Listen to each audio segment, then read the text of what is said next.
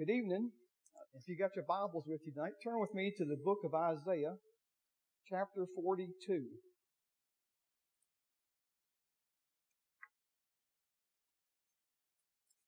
Isaiah chapter 42.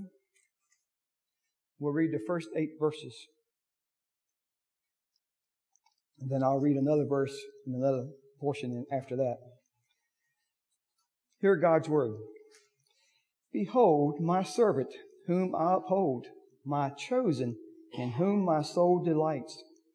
I have put my spirit upon him. He will bring forth justice to the nations. He will not cry aloud or lift up his voice or make it heard in the street.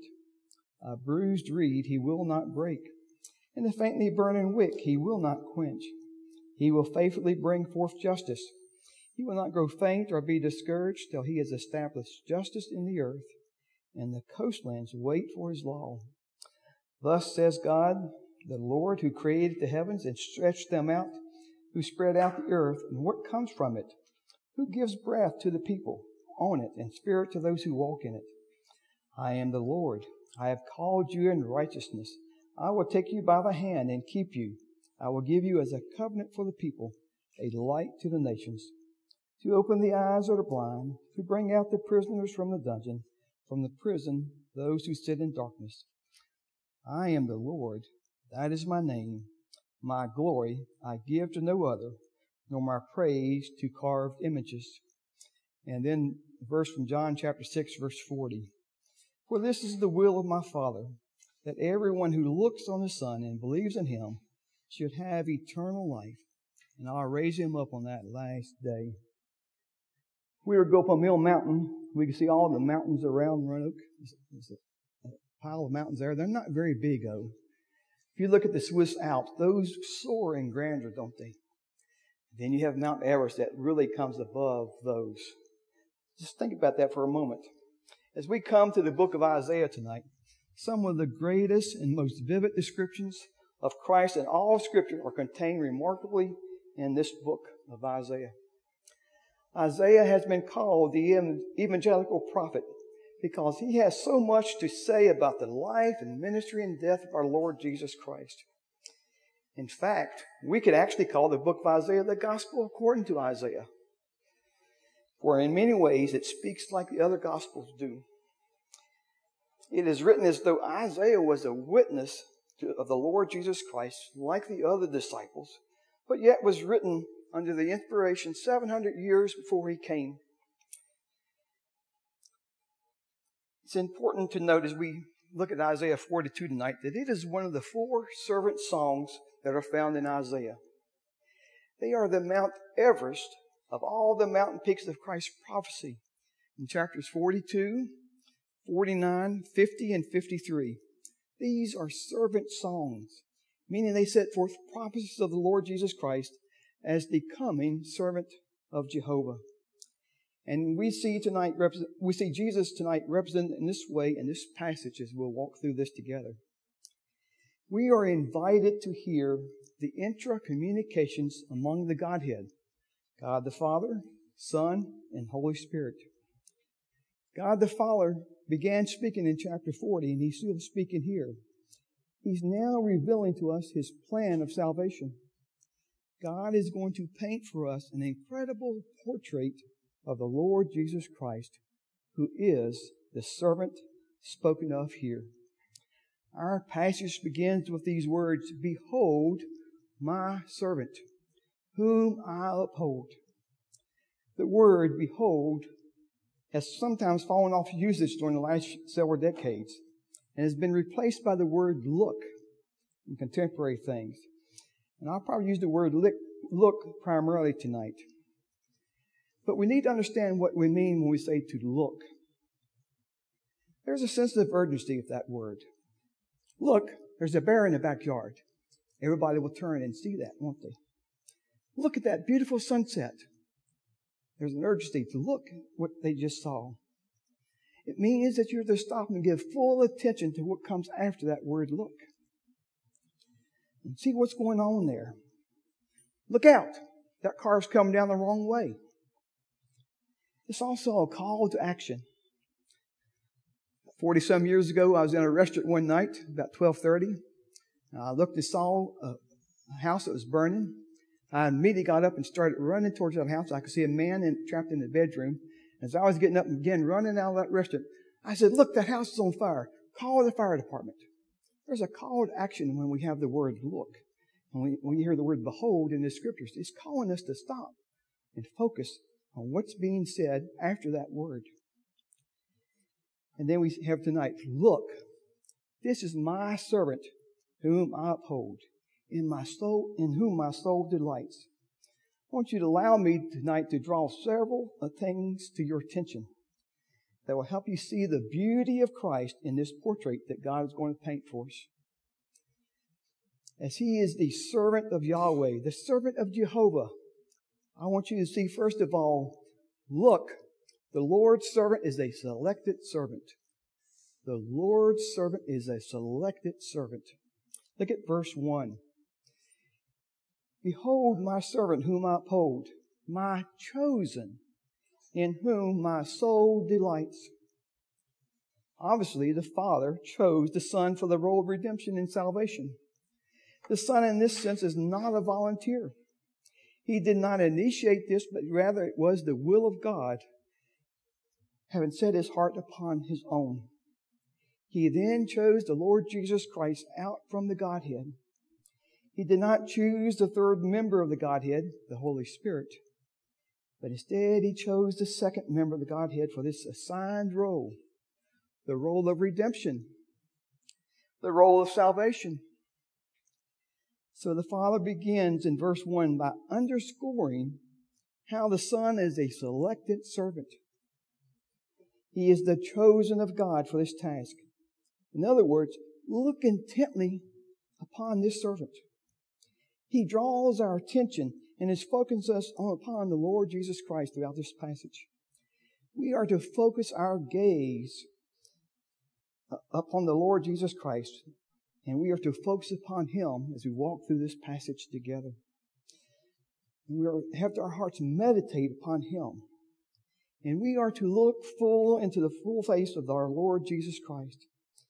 Jesus is here is identified as the servant of Yahweh. He remains co-equal, co-eternal with the Father within the Trinity, and yet the Father has assigned him a work to do. And the Father has given him a will for the Son to follow. Therefore, he's called the servant of the Lord. It is the work of salvation that would climax at the cross in the finished work of Jesus Christ. And throughout our Lord's ministry, he was very aware that there was this path that was set before him. It was the path that would take him all the way to Jerusalem. And he would set his face like a flint towards Calvary and towards Golgotha.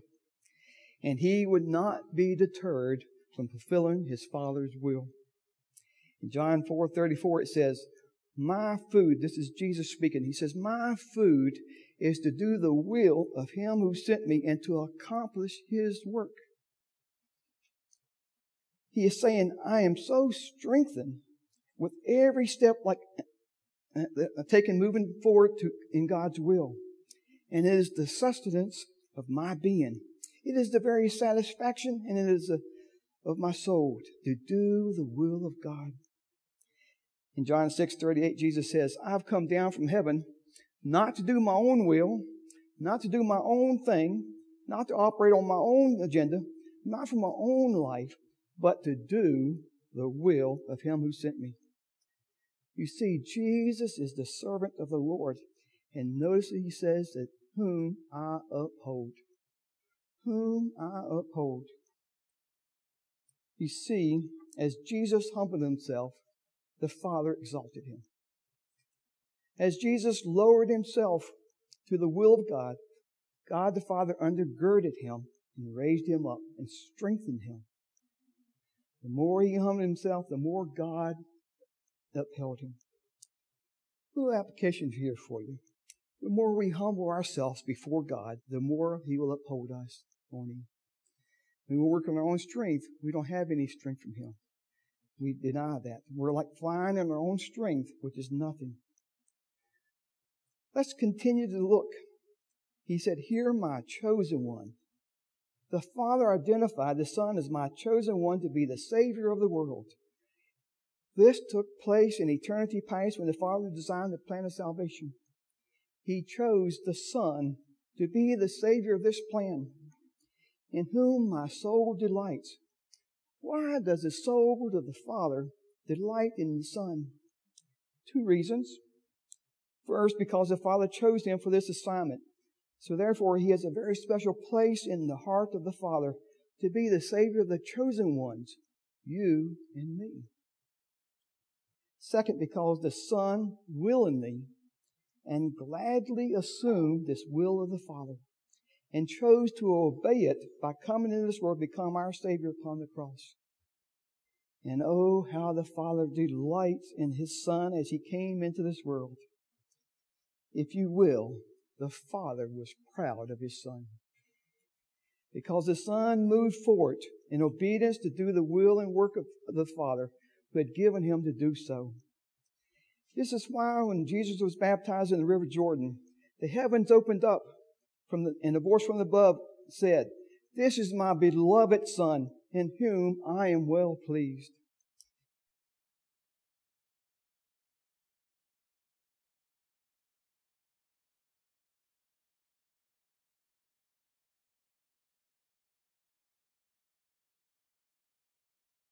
The Lord's servant is a strengthened servant. A strengthened servant. Continue to look at verse 1 as the Father says, I have put my Spirit upon him. So great would be the work that the Father had called the Son to do that the Son could not do it in his own strength now that he has assumed flesh and blood like you and me. The task was too daunting and the assignment was too great. The Son has become, has, become flesh and blood in the, in, the, in the incarnation, like you and me. Even he could not carry out the will of God in his own strength, not in his humiliation mode. And in order to faithfully execute the Father's will, even the Son had to be empowered by the Holy Spirit of God. And so, and, the, and so we thus read, I have put my Spirit upon him to empower him, to energize him, and enable him with all that lay before him to be able to carry out the plan of salvation all the way to the end at the cross. And oh, how our Lord was filled with the Spirit of God.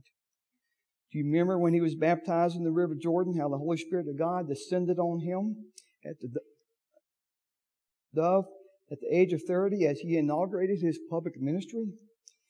He could not step out into the public ministry and preach and teach and heal and proclaim and die except the Spirit of God be upon him. In Luke 4 1, we read that Jesus was full of the Holy Spirit, returned from the river Jordan, was led by the Spirit into the wilderness. And when Jesus was tested 40 days and 40 nights, he was spirit filled he was spirit led into that ambush, ambush, ambush. He was spirit enabled to resist the temptations and spirit, uh, and spirit uh, enabled to bring forth just the right scripture to resist those temptations. In Luke 4:14, after this, when Jesus returned to Galilee after the wilderness experience in the power of the Spirit, later he went to Nazareth to to where he had been brought up. And it was his custom, he entered the synagogue on the Sabbath and stood up and took the book of Isaiah that was handed to him. And unrolling the scroll to the place where it's written, The Spirit of the Lord is upon me, because he has anointed me to proclaim good news to the poor. He has sent me to proclaim liberty to the captives and recovering of the sight to the blind, to set at liberty those who are oppressed, to proclaim the year of our Lord's favor. After reading this, he told the congregation, Today, this has been fulfilled in your hearing. Later on, he sent 70 out to preach the gospel. When they had come back from their mission, we're told that Christ rejoiced in the Holy Spirit. He rejoiced in the Holy Spirit. He was spirit led. He was spirit filled. His entire ministry was under the dominating power of the Spirit of God that filled his humanity.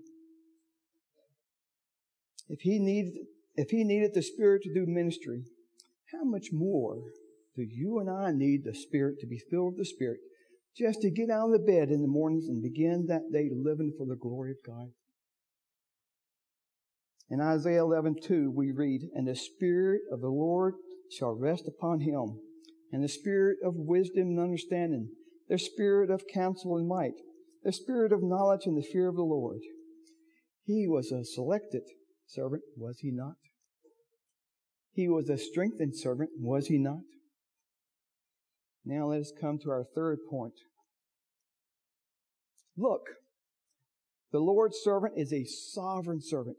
A sovereign servant. Look there at verse 1. As we're given but a glimpse of the end of his work, projecting all the way into the future. He will bring forth justice to the nations. What a sovereign servant this is. What a paradox. What an irony. Here is just a glimpse of this servant's true majesty. So great is his empowerment by the Spirit that he will execute justice to the nations. Isaiah 9 7 says, Of the increase of his government and of peace, there will be no end on the throne of David and over his kingdom, to establish it and to uphold it with justice and with righteousness from this time forth and forevermore. The zeal of the host, the zeal of the Lord of hosts will do this. What a sovereign servant this is. As he moved forward to do the will of his Father with all the authority in heaven and earth was given to him to accomplish this task. But there's more. In verse 2, I want you to see that not only he was a sovereign servant, but also, point number four, look, the Lord's servant is a sensitive servant. Notice the extremes of this portrait that God has painted for us. The sovereign servant was so sensitive as he walked among us and as he ministered to the people in the, the daily flow of life. He conducted himself in verses 2 and 3, tells us it is a true servant with true humility and gentleness and a quiet spirit. Look at verse 2. He's referring to the servant of Yahweh. He will not raise his voice nor make it heard in the street. He would not be loud and quarrelsome. He would not bully people. He would not intimidate people to get his way. He would not be argumentative or abrasive. He would not cut people off. He would not accomplish his ministry by throwing his weight around, but instead his demeanor would be quiet and submissive. In Matthew 11, 29, I hear, for I am gentle and humble in heart. 1 Peter 2.23, it says, When he was reviled, he did not revile in return. When he suffered, he did not threaten. He uttered no threats.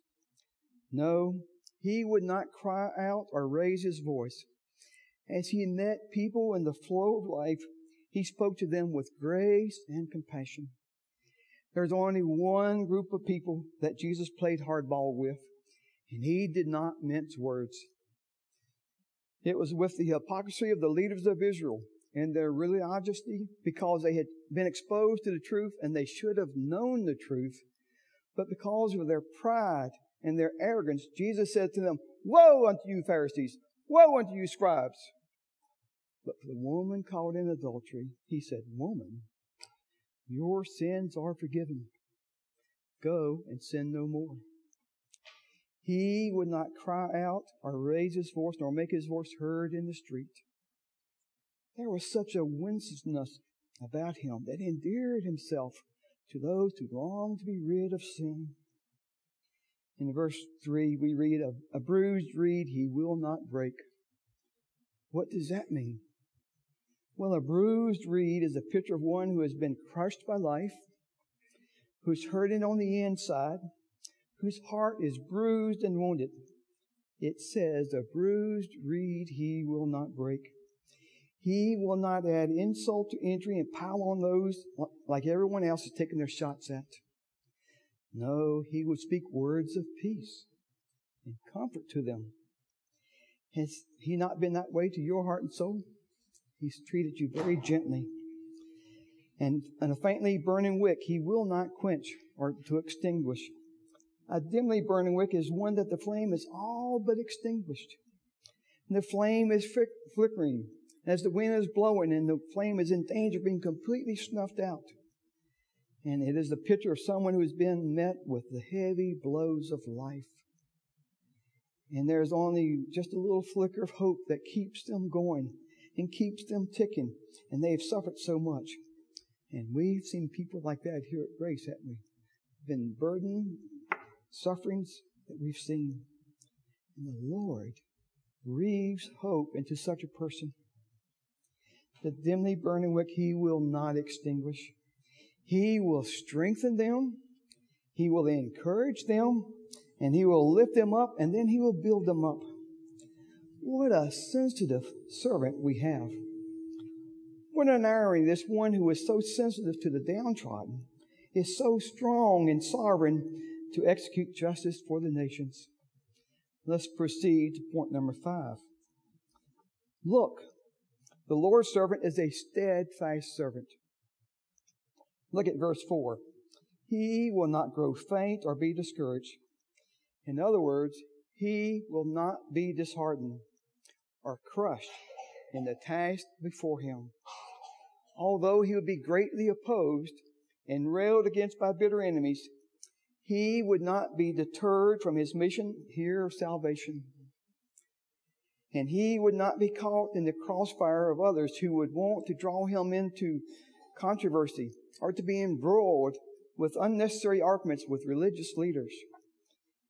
He was here for a purpose and a reason. For the Son of Man has come not to be served, but to serve and to give his life a ransom for the many. And despite all the opposition that was thrown in his path, and all the discouragements that would have weighed our hearts down, it says, he will not be disheartened or discouraged, and he will not be crushed. And in the face of all this rejection, and opposition, he would not be deterred because he loves us so much to go all the way to the cross for us. He was his steadfast servant. And he would do this until he's established justice in the earth and the coastlands and the coastlands wait expectantly for his law. Coastlands, you say? What's that? Picture a rural map. Can you spot the continent of North America in that map? What it looks like? How about South America? Australia, Africa. All of these pieces of land, they have oceans running on both sides of them, around them someplace. That's the coastlands. But inside those coastlands, lands are nations, all tongues, all tribes. That's what he's going to do. So successful would his mission be that after his death, he faithfully commissioned his disciples to go into all the world and to preach the gospel of repentance and to make disciples of all the nations, to baptize them in the name of the Father, Son, and the Holy Spirit, and to teach them all things that He had commanded them. And they would become extensions of Him on the other side of the cross. And the, coastland, the coastlands will wait expectantly for that. They're waiting to hear the gospel. And it will be brought to them by the missionaries. It will be brought to them by the preachers and teachers of the Word of God to bring this law to them. They're groaning for it, and we need to take it to them. How steadfast is this servant? He would not be deterred in carrying out the mission that God had given him. It brings us to our sixth point here. Look, the Lord's servant is a saving servant. A saving servant. He would give his life for the salvation of many. And beginning at verse 5, we see the primary mission of this servant was to secure eternal salvation for all who will believe. In his ultimate act of servanthood was to be in his laying down his life for us at the cross. Look at verse 5. Thus God says, the Lord. This is an inner Trinitarian conversation between the first member, second member, and the third member of the Godhead. God the Father will now speak to God the Son. We are privileged to hear that conversation that took place. It says, Thus God thus says God, the Lord, who created the heavens and searched them out, who spread out the earth and what comes from it, who gives breath to the people on it, and the spirit to those who walk in it. And all of this was to simply underscore, just in case there's any misunderstanding on our part as to who it is who is speaking to the Son. And, the, and his progress and his right to choose his Son and is now executing this plan of salvation. It is the God who has made the heavens and the earth and in everything that is in it. It is this God, the one true God. And he says in verse 6, and he says to his son, says, I am the Lord. This I is God the Father. I have called you. This you is God the Son. I have called you in righteousness, meaning that the will of God is good and acceptable and perfect. This will of God is holy and is pure and it is right. I have called you in righteousness. This is what the Father says to the Son. I have called you and I have chosen you. I will also take you by the hand and I will keep you. In other words, God the Father says, I'm sending you on a dangerous mission. I'm sending you into a world that is marred by radical depravity. I'm sending you into a world of religious hypocrisy where they have killed the prophets and they've murdered all my messengers whom I've already sent to this world. They will take Daniel and throw him into the lion's den. They will take Isaiah and put him in a tree trunk and saw the trunk in half and sever his torso. They will take their prophets and they will kill the prophets and they will kill the, all my messengers. I now send you into this world, my ultimate ambassador. You will be my ultimate ambassador, my ultimate representative. But son, but son, I will hold your hand and I will watch over you. At the, begin, at the very beginning of our Lord's life in this jungle here upon this earth, the Father presided over the affairs of his life. And when Jesus was born, Herod said, I want every baby boy under two years to be slaughtered and massacred. And so the father spoke to Joseph in a dream and said, Gather up your son, gather up your wife, and flee to Egypt until I tell you when to come back. And that was the father holding the son's hand at the very outset of his, of his life to protect him in this God forsaken world. And when he stepped into his public ministry, he stepped into the crossfire of the religious leaders of Israel. We spoke earlier about the time Christ was in Nazareth in Luke 4, when he read from the book of Isaiah about being anointed to the Holy Spirit to preach liberty to the captives and to set the prisoners free, and then announced that this scripture had been fulfilled in their hearing. Do you know what occurred three verses after that? In Luke 4, verses 28 and 9, they were enraged with him and sought to lay hands on him to throw him off the cliff. And it says in the next verse, but passing through their midst, he went away. One man against a mob scene. It was the father who held his son's hand and watched over him. We can give other examples of how the God the Father held his hand. Jesus was bulletproof until that one appointed time on the Passover when he was to become himself a sacrificial lamb for his people. But it was the Father who guarded him. It was the Father who guided him providentially and protected and watched over him the entirety of his life. I will hold your hand and I will keep you. What a love the Father has for his Son. Look again at verse 6. It says, I will give you as a covenant for the people. I, God the Father, will give you, God the Son, as a covenant for the people.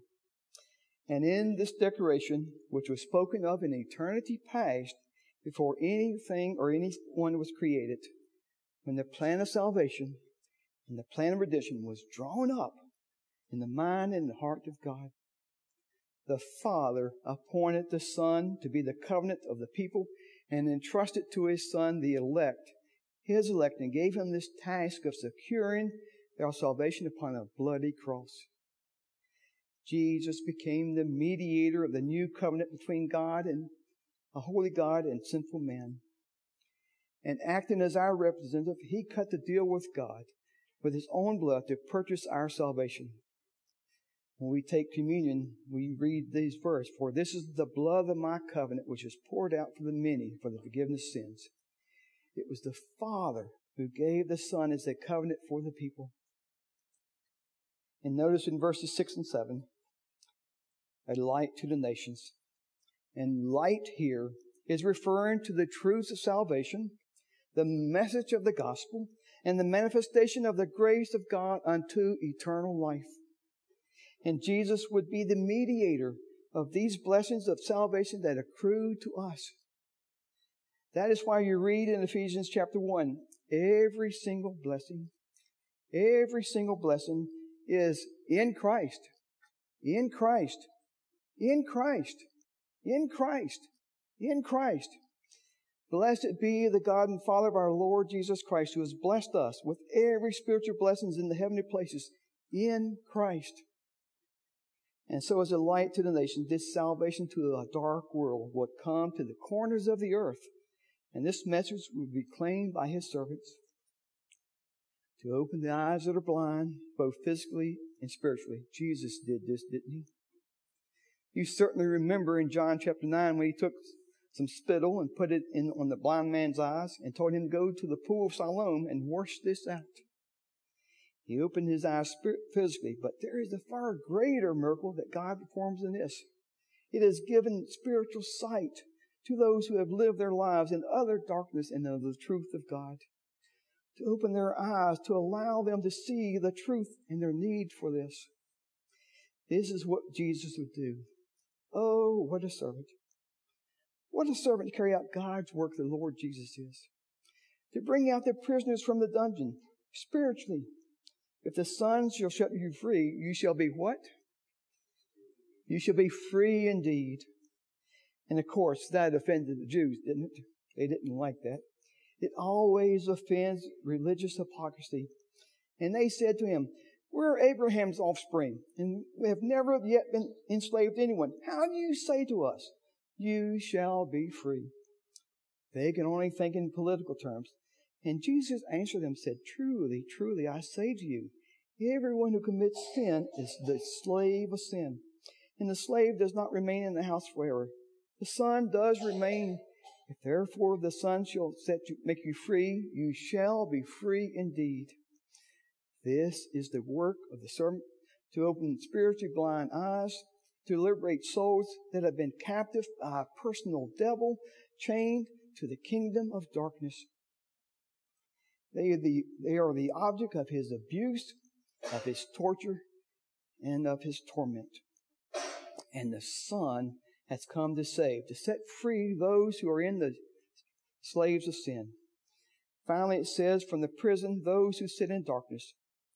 I believe this is speaking spiritually of those who live in spiritual darkness, who are ignorant of the truth, who are ignorant of their need for the gospel, and who, not, and who do not know God. Jesus is the one who will enlighten every person in this world who is to be enlightened. John 1 9. And he rescued us from the domain of darkness in Colossians 1.13. And he's transferred us to the kingdom of his beloved Son, whom there is redemption and forgiveness of sins. This is the servant of the Lord. How can we apply this to our lives tonight? I want you to look down at verse 10 it says, Sing to the Lord a new song, his praise from the end of the earth. This glorious Savior we just seen tonight, our hearts ought to be singing joyful because of who he is and what he's done and will do for us. Rejoice in him. I would encourage you to meditate on this passage this week. Think back about what this speaks about Christ, this picture of Christ that we have here. And then I want you to pray that the gospel will invade the coastlands of all the world. All those countries in, that are in there, that the gospel will invade those countries. The coastlands are yearning for the gospel. May we be faithful to take it to them. If you're not a believer here tonight, I want to encourage you that there's hope for you. If you're not a believer in Him, we read in John 6:40, "For this is the will of my Father, that everyone who looks, looks, looks, looks on the Son and believe in Him should have eternal life, and I will raise him up on that last day." You too can be saved, and you can enjoy being in Christ. Let us pray. Oh, Father, we thank you for choosing your Son to be to fill out the plan of redemption, to come and give his life for us, and that he would not forsake us, but he would carry us all the way to the end. He will love us to the end. Pray for those here tonight who do not know you, that you, through the Holy Spirit, will bring them into saving faith tonight. Christ, then we pray.